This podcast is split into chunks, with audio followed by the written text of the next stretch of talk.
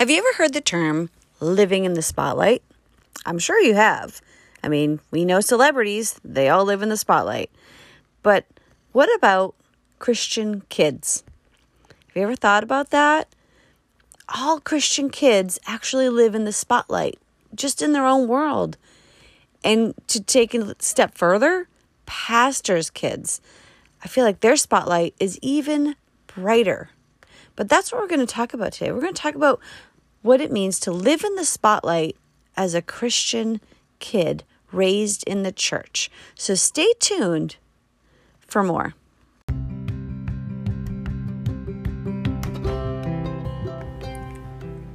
Thanks for joining another episode of Imperfect Parenting with a Perfect God.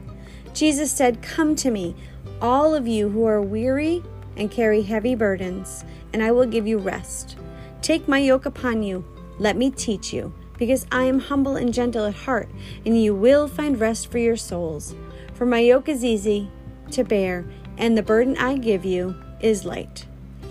That sounds amazing to me. How about you, friends? Doing this parenting thing alone is hard, but the great news is that we are not alone. We have an amazing, perfect God who can guide us, carry us, take our burdens, and give us rest when we are weary. His burden is light, but the joys of parenting are many, and He has made you the parent of your children on purpose. So let's see what God has to share with us today. Thanks for joining me.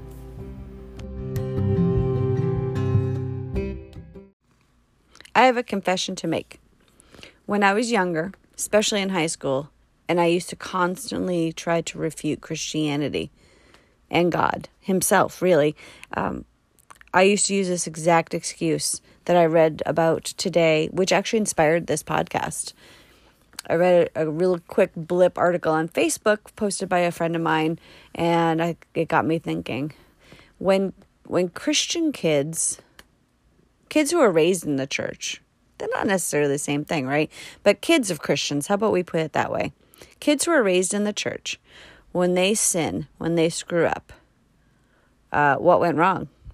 Uh, guess God's not so great. I guess your church isn't that awesome. Uh, apparently God's not perfect because look at your kid's not perfect or you're screwing up. You know, I used to use that excuse against people all the time as an explanation as to why I didn't believe in God or was really questioning Him. It wasn't that I didn't believe. It was that I really didn't know anything about Him and had nobody teaching me about Him. So Uh, I did go to a lot of different types of Sunday schools. I went to C C D in a Catholic church for a while. I explored a lot of different avenues of Christianity, uh, and none of it tied together or made sense. There was no consistency. So I made excuses after a while as to why that was not my path. And one of the most common ones that I used was that, well, if Christianity is so perfect and so great, why do you still screw up? Why do you still sin? Why do you still make mistakes? Or why are you so mean? You know, things like that. I would use every excuse in the book. And this article I read, it's a really short article, triggered that, those memories of me refuting Christianity in that way. So, of course, I got to thinking about my experience now as a Christian mom. And I remember being a new Christian and a new mom all at the same time and trying to navigate both at the same time. And that's a really hard road. So if you, if you were on that road or are on that road, you know what I'm talking about. It's it's the balance. Like, okay, I'm still trying to learn what it means to be a Christian. I'm still trying to pick up these habits like reading the Bible and praying and how to worship and uh, attending small groups and going to church on Sunday. Well, that part's kind of easy because it's just routine. But what do I do while I'm there? What what should I look like? What should I wear? How do I get my kids to behave perfectly and sit in the in the in the pew uh, without causing a ruckus and running around or trying to beg for snacks or You, you name it, whatever your kid does on Sundays that drives you nuts because you're like, you're not the picture of perfection in church. Uh, that's what I struggled with. It was really, really, really hard because I thought if my kids don't look and act a certain way, It's a reflection on me and my faith and my ability to be obedient to God by helping my kids to be obedient to me. That is a huge stress. Oh, my friend, if you carry that burden right now, I want you to lift it up to God right now and just say, God, take this burden from me. I want to remind you of a couple of things in, in the Bible. One, think about the prodigal son. Everybody knows the story. You know the story of the prodigal son. I know you do. The son who wanted his inheritance from his rich father right then and there, demanded it. His loving dad gave it to him, said, go ahead, I love you. And then he just waited every day expectantly for his son to come back, hoping with uh, an expectant heart, probably praying to God every day for that son. And of course, we know the story. He comes back all gross and poor and having learned a very humbling lesson that he actually had it pretty good with his dad. And his dad welcomes him with open arms again. And that's a symbol of how God treats us when we walk away, when we make a mistake. God's waiting expectantly, hoping, praying. Of course, he knows the end. He knows our path. But let's just pretend for a second that he doesn't, just waiting, hoping that we come back. Again, he already knows whether we will or not. But when we do, he welcomes us with open arms. He loves us. He forgives us. And we're we're in. We're we're in the family. You know, we're we're with him. We're part of his kingdom. And the same thing goes for our kids when they leave or they, they screw up or they make a mistake. What do we do? And you know, they, they come around and we, we take care of them and we accept their apology and we help them to get back on track. When kids are raised in the church, they're judged both inside and outside the church. Let's be honest. There are people inside the church that will judge. Um, what we're not going to get into whether they should or not in this episode. That's a whole other episode. That could even be a series of episodes, to be honest, about judging. But there are people who do. It's a fact. We're human. Humans go to church. Humans judge. It's a fact. Uh, unfortunately, that is uh, just another pressure. But people outside the church, especially those who are angry with God or absolutely adamantly believe he does not exist, are prob- possibly the bigger judges. I don't know. I'm not going to weigh the scale because I don't have any data on that. And uh, I don't really want to know, to be honest. But in my experience as the one outside of the church, in my experience now inside the church, I see, or at least I feel the harshness of it, especially those who are angry. And if our kids, if if if it, if our kids screw up, right? They make a mistake or they do the wrong thing. They swear, they steal, they they don't dress properly. They're disheveled. Maybe they didn't shower for five days and they're a teenager and you're like, oh dear, don't want you go to church like that. Uh, or they're just out and about. They're representing Christianity. They're representing your family. They're representing God. And you're like, oh, what are people going to think? Well, people are going to judge. They just are. But does that mean that being raised in the church is a bunch of hooey because your kid doesn't have it together? They screw up, they they sin, they make a mistake. No. I want to encourage you today. Here's your encouragement, okay? Because I'm sure that you've all felt, I'm sure you felt that pressure at some point, whether it's just once or another. Maybe you're really good at letting things go. Maybe you were raised in the church, so you're hard, hardened on the outside for these things. Good for you. But kids raised in the church are often the ones that take the brunt of the naysayers. Say, well, you raised your kid in the church and now they're off rebelling. Because that does happen. But a lot of kids rebel, whether they're in church or not. Whether your kid is raised in church or out of church, they can rebel. We're studying the Israelites right now as a family. Do you know how many times the Israelites rebelled against Moses, against Aaron, against God? Because when they when they rebel against Moses or Aaron, they're rebelling against God. And that's exactly how God sees it. How many times the Israelites rebelled? And they weren't even necessarily teenagers. These were adults who had seen miracles of God in front of them. and still rebelled. So if they can rebel, having experienced the miracles of God physically with their five senses, of course our kids can rebel. What does that mean, though? Does that mean that they're damned to hell? Does that mean that you screwed up as a parent? Does that mean that you didn't read the Bible enough to them? You didn't pray for them enough?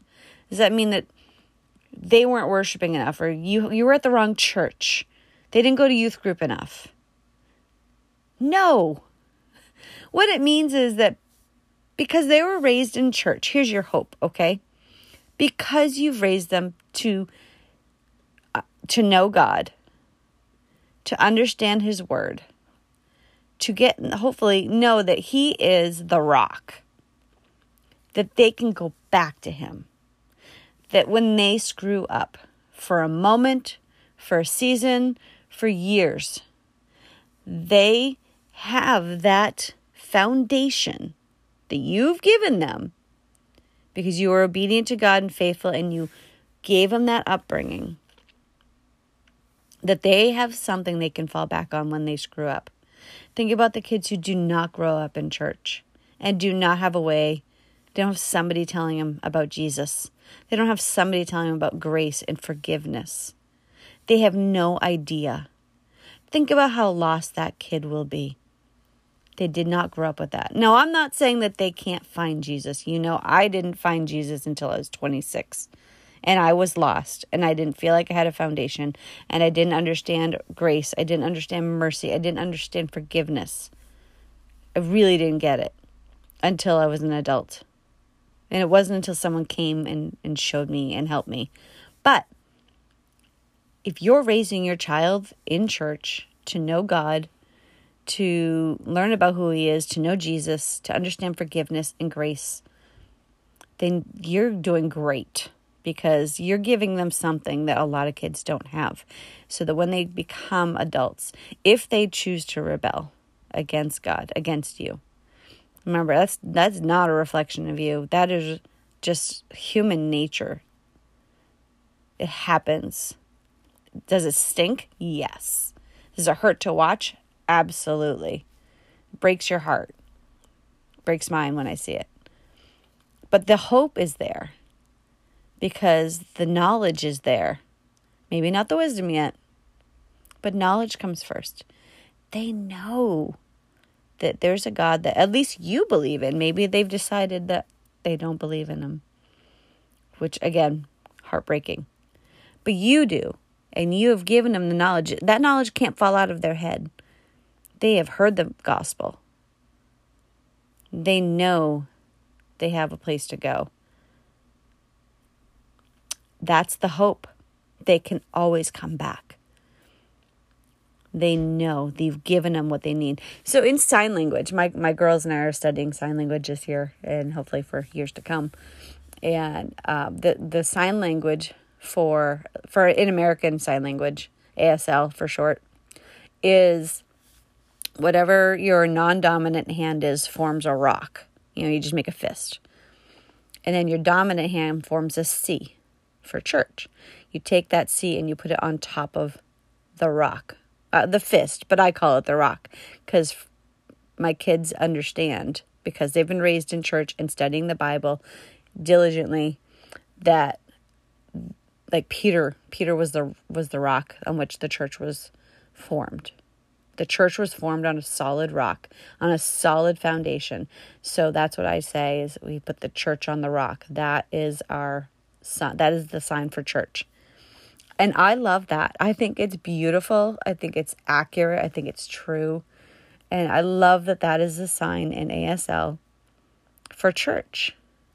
You're giving them a foundation. You're giving them a solid rock on which to stand. If they choose to step off that rock into the the the, the sand, if you choose to, if they choose to explore, to see what else is out there, they get that choice. That's the freedom of, of free will. But they also get the choice to come back. They God, they know God is there. Maybe they don't believe it for a season. Maybe they question it because they're rebelling in their hearts. But you laid that foundation by bringing them forth to church, bring them to Sunday school, to youth group, reading with them at home, praying with them, because you are their first teacher. They don't just go to church on Sunday, hopefully. Hopefully you are pouring into them spiritual habits so that they can have that foundation. If you're not, I would really encourage you to do that, because church is not just Sunday. We, our relationship with God is daily. Our friendship with Jesus is daily. Our interaction with the Holy Spirit within us is daily. And that's the foundation that they get to experience by being kids who were raised in church. Now, I mentioned pastors' kids in my intro because they have a slightly brighter spotlight, don't they? They do. And if, if you're a pastor, you know the pressure that's on your kids a little bit more, because they are looked at by the whole congregation a lot more often, because they figure, well, you're a pastor, you should know how to raise your kids perfectly, right? No, you're human too. Your kids are human too. Yeah, they may have a lot more time at church on the clock. They might have a lot more time in churchy things or Christian things, yeah, events or interactions, relationships. But that doesn't mean that it's easier for them. In fact, I believe it's harder for them. I know a lot of P Ks, a lot. Some are still kids. Some are growing into adulthood. Some are my age, parents. They're, they're P Ks. Most P Ks I know that are my age are raising P Ks, because they've stepped into pastoral roles, which is kind of awesome. I was going to say ironic, but I don't think it's ironic at all. I think it's awesome. It means that God's influence is, is alive and working in their lives, and they want to continue on. But anyway, P Ks are in a brighter spotlight than just the rest of our kids. So have some compassion for them. Have a lot of grace for them and their, their parents.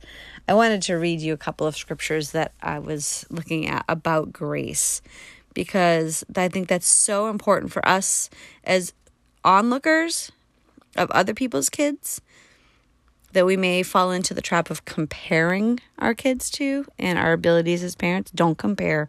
Comparison is an is a is a device of the enemy. He will use that and he will divide. You don't want to be divided from your people. But I love this. I think this is beautiful. From First Peter five, verse ten. The Lord is compassionate and gracious. Of course he is. Slow to anger, abounding in love. I think I think of the prodigal son's father when I hear that part. It just describes him so beautifully. He's such a great representative of the Lord and how he sees us. All right, let me continue. And the God of all grace, who called you to his eternal glory in Christ, after you have suffered for a little while. Now, that might be as a parent watching a kid rebel. That might be just as a human rebelling or questioning or just going through trials, whether you're faithful or not through them. All right, let me continue. Will himself restore you and make you strong, firm, and steadfast. Isn't that awesome? These kids. I was going to say, I was going to say these poor kids, but they're not these poor kids. These kids who get this beautiful foundation have a place to go back to if they rebel. Have a place to go back to if they just sin. It's not even a full-on rebellion, but they sin. Little, big, it's all the same in God's eyes. But he's always there for them to come back to. And if they're raised in the church, they know it. They know it. And what what a gift that is that you are giving to your child. The knowledge that they have a loving God, a compassionate God, a gracious God, a slow to anger God, to come back to each and every time on that rock, sitting on that rock, waiting for you to come back, waiting for them to come back to him with open arms, running to them to meet them and saying, I'm so glad you're back. I added that, by the way. That's not in the, maybe it's in the Bible in metaphorical ways, but I added that. That's my own commentary, F Y I, if you hadn't noticed. For the Lord your God is gracious and compassionate. He will not turn his face from you if you return to him. That's Second Chronicles thirty, verse nine. I love that. He will not. It's a promise. He will not turn his face from you if you return to him. I'd like to add when you return to him, because that's the hope, right? But if they know that, they know, okay, okay, I screwed up. I can go back to God. A lot of people don't think they can because they don't think they're good enough. But the beautiful thing about grace is we don't earn grace. Grace is not works-based. Grace is a gift. God gives us grace. God gives our kids grace. He has enough of it to go around and around and around and around and around. It's immeasurable. It's unearnable. And it's there. It's always there. So if you, your kid gets to a point where they, they they cry this out from Psalm one thirty, out of the depths I cry to you, Lord. Lord, hear my voice. Let your ears be attentive to my cry for mercy, because they know they've messed up. God's there. He won't turn his face from them. I mean, come on. That's amazing. Because we're raising them in the church. We're raising them to know God. We're raising them to understand the gospel and forgiveness and grace and eternal salvation. Once they're in his hands, nothing can strip them from it. Nothing. Nothing. How awesome is that? He is mindful of us. He created us with a purpose, on purpose. He did not make a mistake. Even though he had to smite a few of them in history, uh, we the the scriptures we just read, he just killed um, a couple of clans, uh, two hundred fifty censer holders, and that's the burning censer things, not like taking a sense censer of people. fourteen thousand seven hundred people with the plague before Aaron and Moses got through and stopped it because they prayed for them and interceded. Sure, he wiped out some sinners. He wiped out some rebels, but he knows their hearts. Remember that. He knows their hearts. So don't let all that smiting and eradicating from the Old Testament steer you away from remembering that the Lord our God is compassionate and merciful, merciful, and our debt has been paid. The wages of sin is death. Those wages have been paid. Jesus did that for your kid. For my kids, they are set. They, they are set. So when you worry about comparison, you worry about perfection, you worry about their sinning and how it's going to look, don't look around you, look up and know that God's got them. It's going to be okay. Pray for them, love on them, teach them, show them Show them what it's like, model what it's like to have a relationship with God. And hopefully that modeling is genuine. It's meant to be genuine. Show them that you trust God with them, because they are in good hands with him, always and forever. I'm going to leave you with that. I hope that that was super encouraging with you for you today. For those of you, especially with the younger ones that are constantly going around in church, making messes, being loud, not doing what they're supposed, quote unquote, supposed to do. Um, and maybe those of you with teenagers who don't want to go to church. I'll get into that kind of thing in another episode, but um, you know, there's that whole thing. Do I make my teenager go to church or not? That's a decision that you can make alone in your family. You know, that's something you, you guys need to make that decision. I can't make that for you. We make our kids, we make our teenagers go because we know it's good for them. And we don't want them to forget, because we humans will forget that God is good. God loves them. And he's worthy of our praise and worship and our time and our sacrifice of self. Again, that's a whole nother episode that I'll save for another time. When this one's over, I'm going to end. I'm going to pray. Heavenly Father, thank you so much for our kids. Thank you that we get to show them what it's like to love you, to serve you, to worship you, to praise you, and to trust you with them. Thank you that you give us a glimpse of what it's like to love like you do, because, man, we love our kids immeasurably, And we know that you do too, but you love them somehow just a little bit more than we do because it's all immeasurable. So thank you for that privilege. Thank you for that honor. And Lord, I pray for those kids who just don't want to go to church, just don't want to know you, don't want to waste their time. They want to be all about them. We know that that's a natural stage, but fighting against that, that natural, the flesh, that's what we're working towards teaching them. Fighting against the flesh and doing what's right in your eyes and honoring you and praising you and loving you and being obedient to you, Lord, letting you into our hearts. That's what's important. So I pray for everybody listening to this podcast today, to whenever they're listening, that they would trust you with their kids, that they would know that you love them even more than they do. Thank you, Jesus, for all you do for us so that we do not have to die because of our sin. It is in your precious name I pray. Amen. Have an amazing week, you guys, and I'll talk to you later. Love you lots.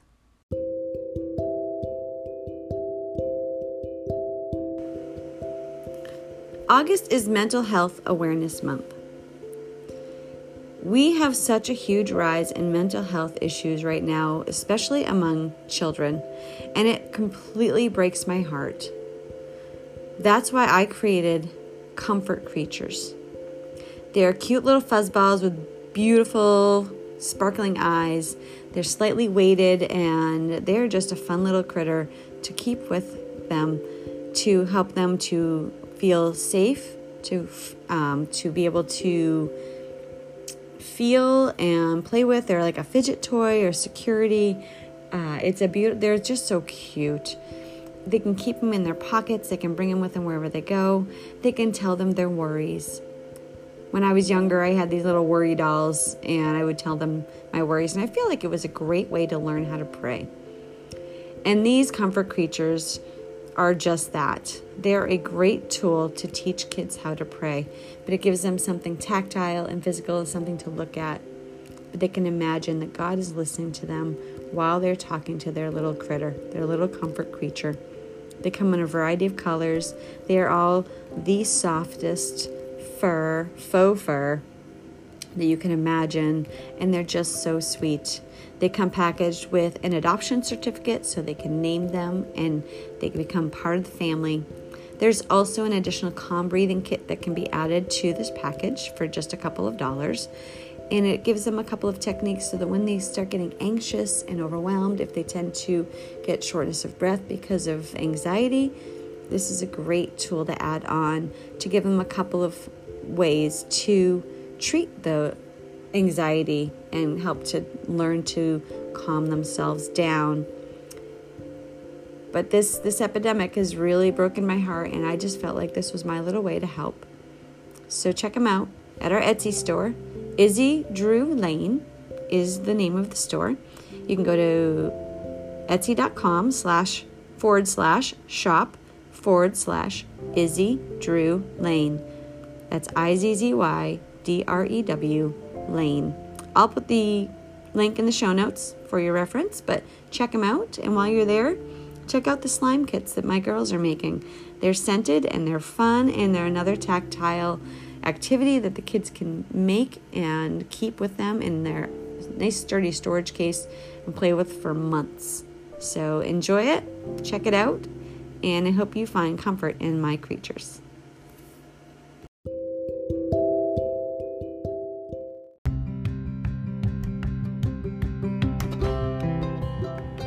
Thanks for joining us for another episode of Imperfect Parenting with a Perfect God.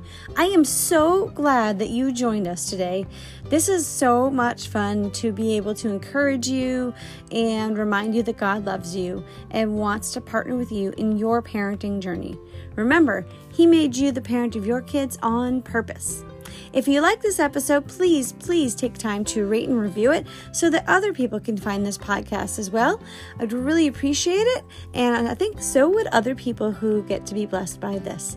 And share it with friends and family that you think it would bless too. Let's spread the word and let people know that God loves them and wants to be with them each and every day in their parenting journey. Thanks for stopping by, and I hope you join us next week.